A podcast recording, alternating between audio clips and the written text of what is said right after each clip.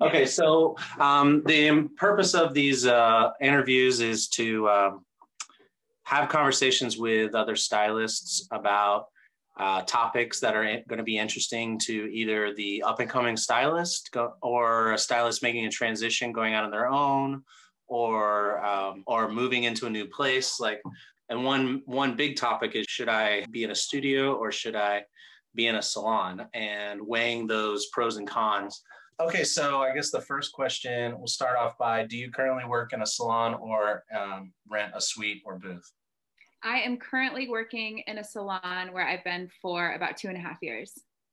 Okay, cool. And um, what are you? What would you say that the uh, the pros and cons of uh, the two business models as you see as you see it? Like, so previous to being at the salon that I'm at now, I did have a studio for four years. That was in California, and then when I moved to DC, started working at a salon um, I feel like there's a little bit to like caveat my experience is this is actually the first salon that I've ever worked in. So I went straight into a studio out of school, which I can talk about that experience because it was it's probably not something that I would recommend. Um, but I I have definitely spent some time reflecting on the differences um, you know, there's a lot of good that comes with working in a salon. I would say the ones that I think of the most are just working in a team environment. So there's more opportunity for collaboration. You're not doing everything yourself. So there's a lot that's not on your plate, whether that's because it's not a skill set you have um, or it's just something that you don't want to do. And I think because it's a highly creative, profession, creativity can often be fueled by the other people that you have around you. Um, and seeing things that when somebody does something different or offering a suggestion or even being able to bounce ideas off of. So I think that that's one of the the big pros of being in a salon. Um, I also think that it comes with it. Like for me, I was new to an area. So where I was starting over, I was able to come into a place that even though I didn't have a reputation in DC, the salon did. And so that created for me an opportunity to build a clientele faster than I would have been able to otherwise. So part of my decision in which salon to work at also came with a salon that had a good reputation um, and that would provide good opportunities for me. Um, I also think that in salons, and I know this isn't always, but there's usually opportunity for education that you're not having to go out and find. So the salon providing some level of classes or being willing to pay for part or all of education that you do. So I think, you know, some of those are the big, um, the big pros.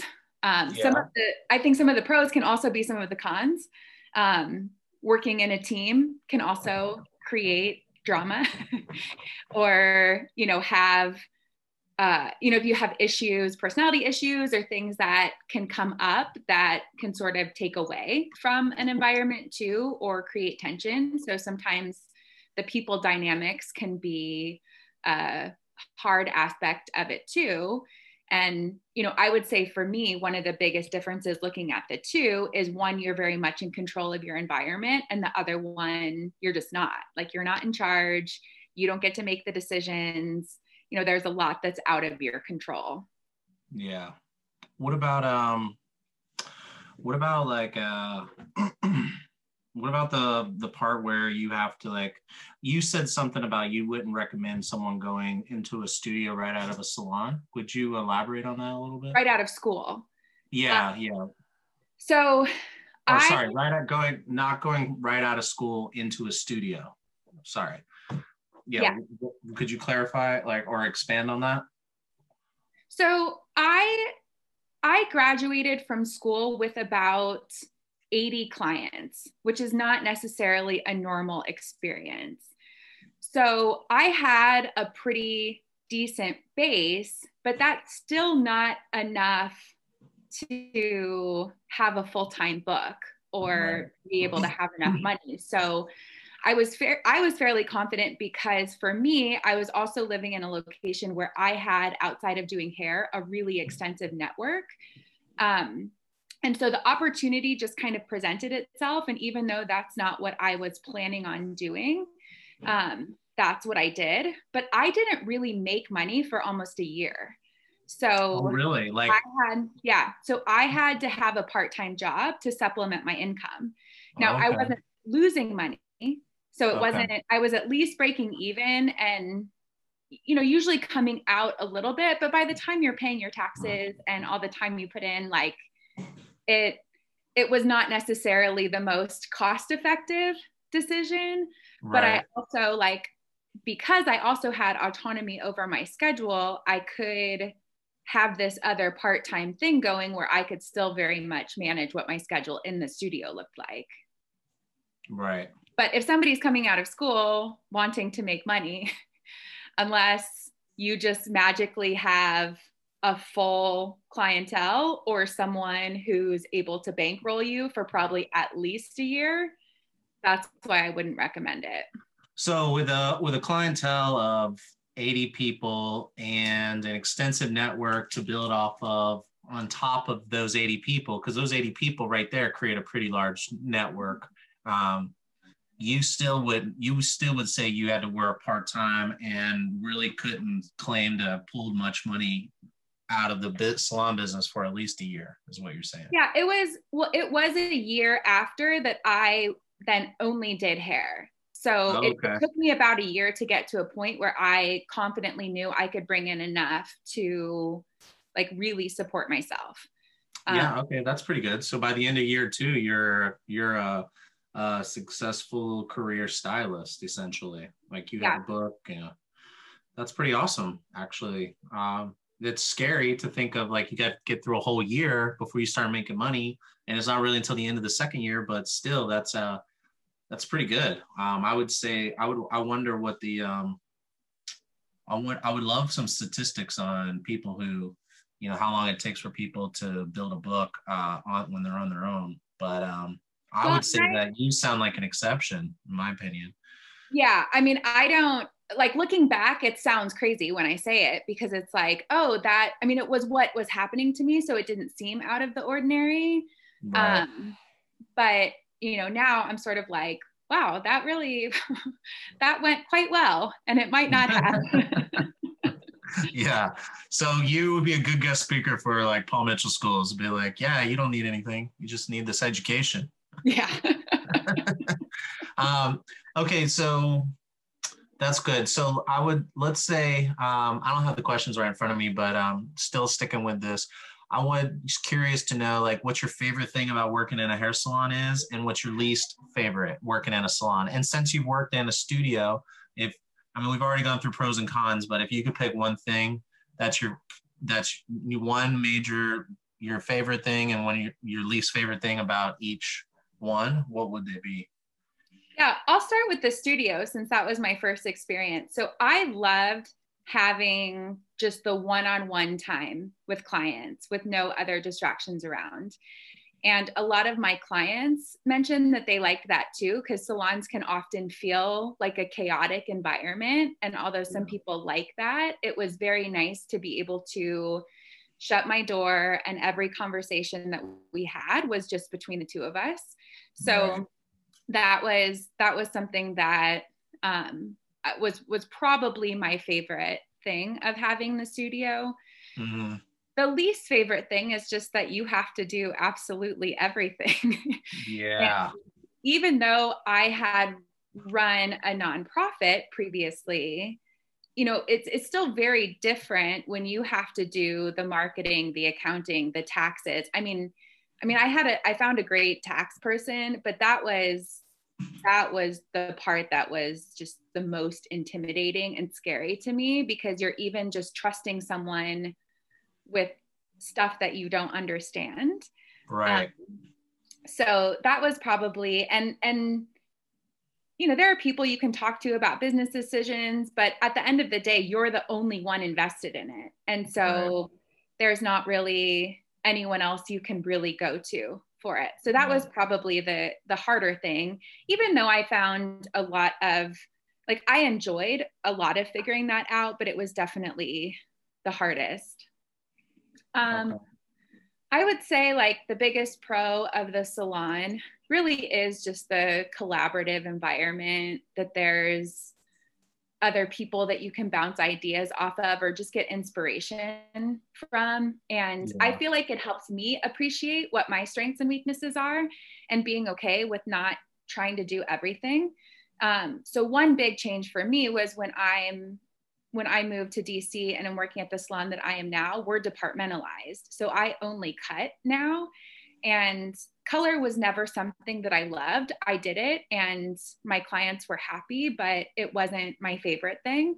And so, even being able to focus in on the thing that I really love the most, um, the salon environment provides that opportunity. Um, and then I guess like the biggest con for me is just that I don't get to be in charge. yeah.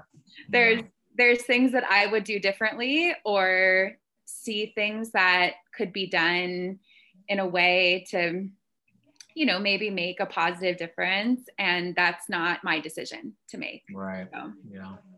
Yeah that's interesting. I would it's um you're you're saying a, a few different things than what like when i think of it um i think of like going out on my own. I've never had to do it but uh now that i'm in the leadership role and i'm in charge of uh those that stuff for the salon. Um, I find for me, just because of my skill set, uh, I think that has a lot to do with it. Like, I'm not, I wasn't really like really plugged into social media like I should have been, and uh, I've had to like, I've had to really, really adjust and learn and grow in the marketing space. You know, I have some stylists that I want to build, and so you know that that's like a whole that's a whole that's like a part-time to a full-time job oh, right there yeah. you know? Not even to mention the ordering the ordering the books and like appointments like that's all annoying like nuanced stuff that you just kind of do. And at least i just do just because i know it needs to get done. But that extra work that's the part that i, I think kills me is um you know not having somebody whose job is marketing is uh that's a big one and I, I found too that you're just not as efficient. And because like you can't double book as easily because you're limited on space. Um, you know, if you're running late or it like no, there's no one to shampoo your next client for you right. or to help you blow dry. So or even call your client. You gotta like stop what you're doing to say, right. hey, I'm running 10 minutes behind. Yeah. I yeah. will say that I am time management is a strong skill of mine, which comes with its benefits and frustrations in this business. Yeah. But I was in that sense, that was a good thing because I I ran on time and I could be really realistic with how long something was going to take me. But it also meant when that got thrown off, it brought a level of stress that I had to still manage myself. You know, I couldn't sort of try to make up this time here or right. there. Right. Um, one thing I do want to say that I was going to say earlier, um, you know, some people have really strong opinions on studio versus salon. And having done both, I don't think that one is better than the other. I think that it just really depends on what works for you, where you're at in your career, what makes sense for you financially and even location. You know, there's so much that goes into it that I think there are ways to, um, you know, fill in some of the gaps. If you're in a studio and you don't have that team, like get to know people in the, you know, in your studio or in the, you know, if you're in a salon suites, like get to know people around you be a part of regular education, like making sure that you're doing that, having people that you go to. So I think that when you look at the pros and cons of both, like you just have to figure out what works for you, but that you can sort of, um, you know, make up for some of the benefits or deficiencies in other areas. Yeah. Cool. Um, all right. Well, let's have a let's have a laugh. Do you have a you have a story on your mind that uh, a mortifying or horrifying moment that you can't believe it was happening in the moment. Maybe it wasn't very funny then, but looking back on now is probably funny. So I don't have a ton, which is probably a good thing. Um, okay. and I, I feel a little better telling this story because I don't do color anymore. But I had a client, a new client. She was recommended by one of my like most loyal every four weeks in for her root touch up and she worked with this woman and this woman had also sent me probably five or six of her friends so you know she felt good about recommending a colleague to me and we were doing our consultation, which you know, I tried to do as extensive of a com- consultation as I could, especially with color. And she was explaining to me that she had had color done, but she couldn't really describe what it was. And the best I could come up with was that it was some sort of a glaze or a toner that someone did. And I was trying to understand what because I was lightening her hair. And so I needed to know what was on it previously. Totally. Uh-huh. And so I do her highlights and um, I didn't her her hair was pretty dark and so it had had other colors in there so it was you know it was asian hair so it was a little bit more coarse and harder to lift so i don't realize it until i'm blow drying it but as I'm going through the sections, there's about a two inch band right here that's green. No. And I was like, you know, I'm just sort of like going on with my book. like, maybe I'm seeing things. Maybe this isn't really happening. And I'm taking my time because I'm also like, I can't not say anything. Like, right, yeah, yeah. Gonna be well, good for you obvious. because that's not everybody's position. well, and the best that I could come up with for reasoning was because I remember this happening in hair school when someone had had, um, think it was a henna color put on their hair that when lifted, it turned green. And mm. so the best explanation I could come up with without I was also trying not to make it sound like I didn't have any responsibility in it. You know, I didn't want her to like feel whatever. Anyways, so I was like, so whatever you had on your hair probably had a certain kind of dye in it, and this is what happened. Um, she was actually pretty okay because it wasn't with the way her hair cut was and how I toned it, like it was okay, but it was also like probably gonna need another haircut to like get this out. She did come back to me, so Okay, good. yeah, nice. Okay, cool. So I I feel like that's happened. That happens, you know, where you like doing the hair and then you wash it out and you're like, oh fuck. Yeah. All right, cool. Well, um, did you want to share an overheard in the chair, or how do you feel about that? I'll do kind of a more general, and this, you know, it's okay. it's having worked in the studio first. I was you know, I was still kind of struck by the things that people would tell me, but yeah. I also thought that a lot of that had to do with the fact that no one else was hearing us. Yeah. Um, so that's been one of the things that has surprised me about being in a salon are the things that people say when clearly other people are listening. Totally. So I won't throw any of my clients under the bus, but I will say that I I have a colleague that I look forward to some of her clients coming because it is such drama every time. And she's got one client in particular that it's like, um, did you did you listen to the podcast or or watch the the show about Dirty John? No. So it's it's basically that this guy cons this woman. She ends up.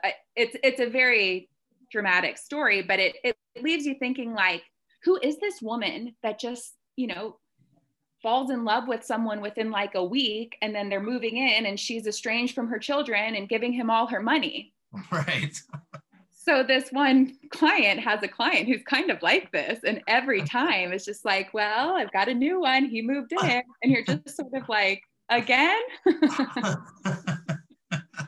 but I, I always find what's funny is when you realize that your client is also listening.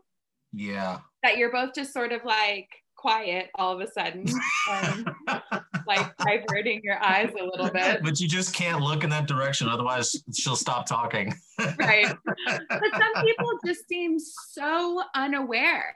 Yeah. that like they just probably shouldn't be saying these things out loud, especially not when other people can hear them. Yeah, yeah, yeah, totally. Cool. Well, thank you very much for your time. That was uh, enlightening and entertaining all at the same time, which is totally what we're going for. So, uh, thanks. Awesome. You're welcome.